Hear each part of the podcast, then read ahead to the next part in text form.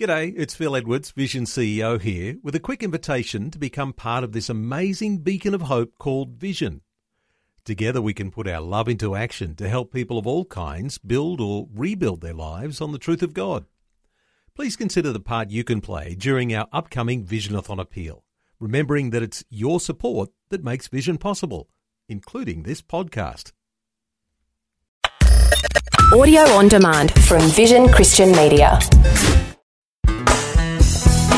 To be perfectly honest, sometimes our problems seem bigger than God. They just do. It's kind of natural. They, they feel like they're closer than God, and so they look much bigger than Him. That's when we need to know how great God really is.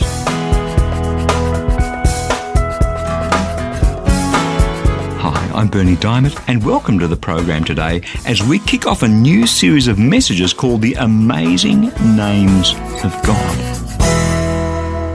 Let me ask you something today.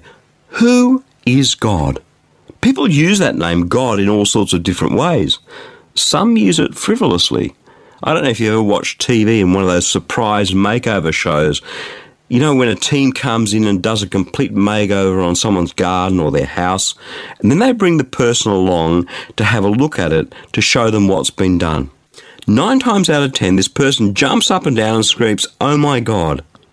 That always makes me wince. I ache inside that God's name is used that way, so thoughtlessly.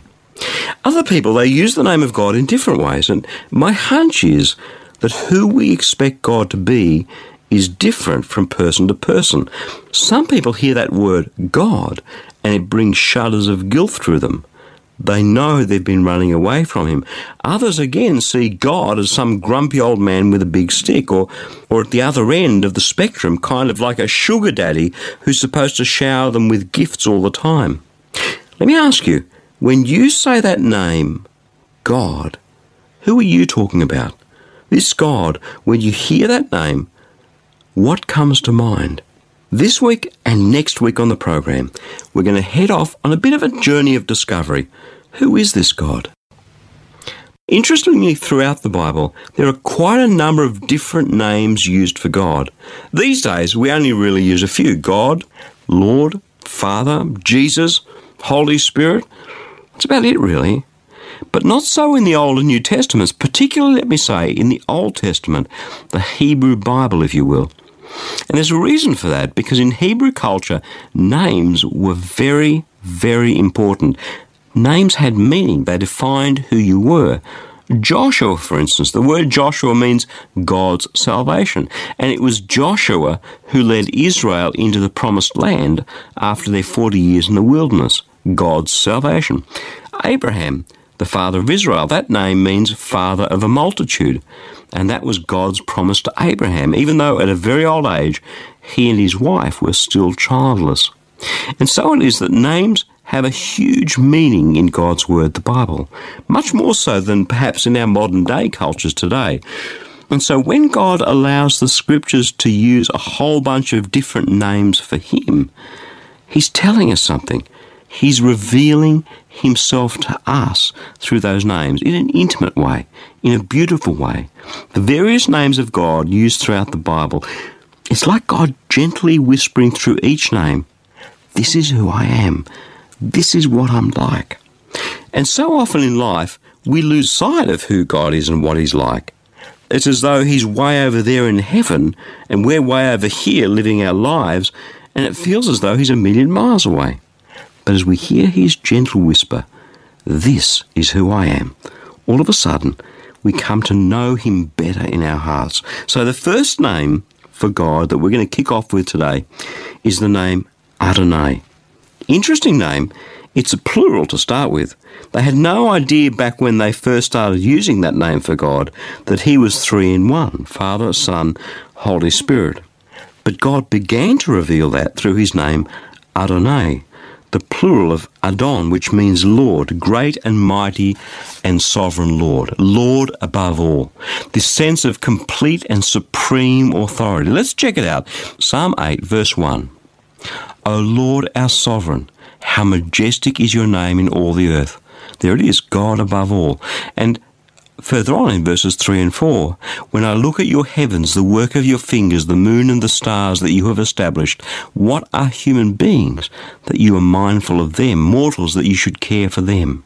See, the God who created the cosmos, the heavens, the trillions upon trillions of stars, all this I look and see that you created, Adonai. And yet, yet you made us too. And not only did you make us, but you know us and care for us. Verse 9 O Lord our sovereign, how majestic is your name in all the earth. That's the Lord, God Almighty, above all the heavens and all the earth, King of kings, Lord of lords, sovereign. Nothing big or small happens that he doesn't notice, that he doesn't allow to happen.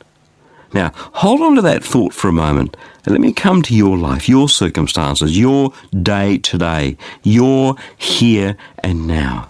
What's going on in your world at the moment?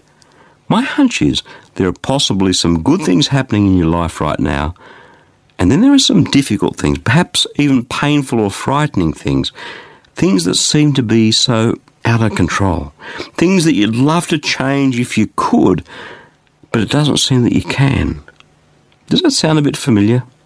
And those things, those things that are so out of our control, they're the things that we think, ah, oh, if only, if only I could change that one thing or solve that one problem or heal that one relationship or have just enough money to, or whatever it is.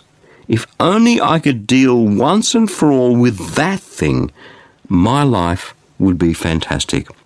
Can I tell you something? We all have those things in our lives. I doubt whether there is a single person listening today who doesn't have at least one of those things in their lives right now. And they're mountains so big, so immovable, so imposing, so impossible that they overshadow our lives.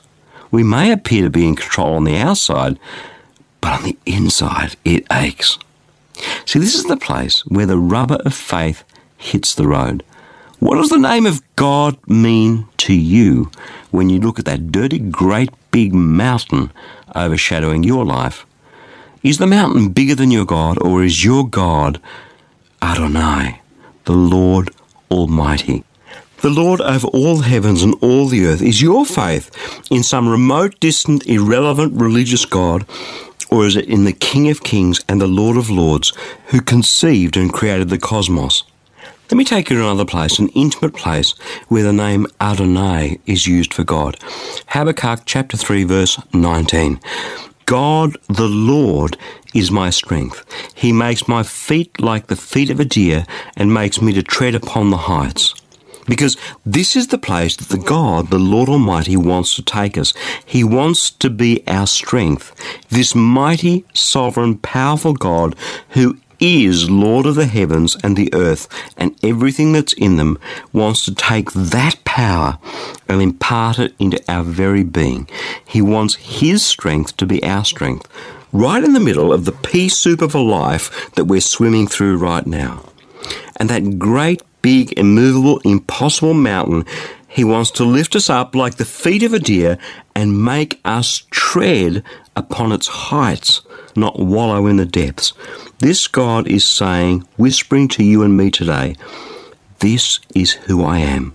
God the Lord is my strength. He makes my feet like the feet of a deer and makes me tread upon the heights. Adonai, Lord Almighty. This is the God that God wants to be to you and me.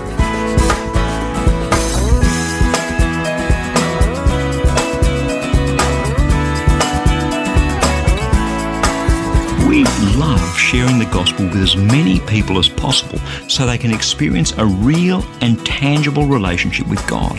So before I go, I'd like to tell you about our free daily devotional to help you be all that God made you to be. It's called Fresh each day you'll receive a powerful scripture verse together with some words of inspiration, hope, and encouragement. And the best news is that it's completely free and delivered right to your inbox each and every day, where you can choose to read, listen, or even watch the daily video. It's completely up to you. It's God's Word fresh for you each day. To receive your free devotional, just jump onto the website freshdevotional.org. You'll see the Fresh E Devotional sign up right there for you. As a bonus, I'll also send you a free copy of my ebook, How Can I Hear God Speak to Me? So head across to the website and sign up to receive Fresh. I pray that your heart will be touched and transformed as you draw ever closer to Jesus through His Word. That web address again, in case you missed it, is freshdevotional.org. I'm Berni Dymet. Catch you again, same time tomorrow, with a different perspective.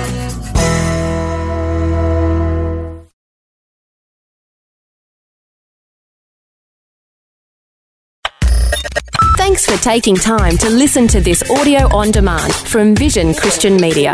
To find out more about us, go to vision.org.au.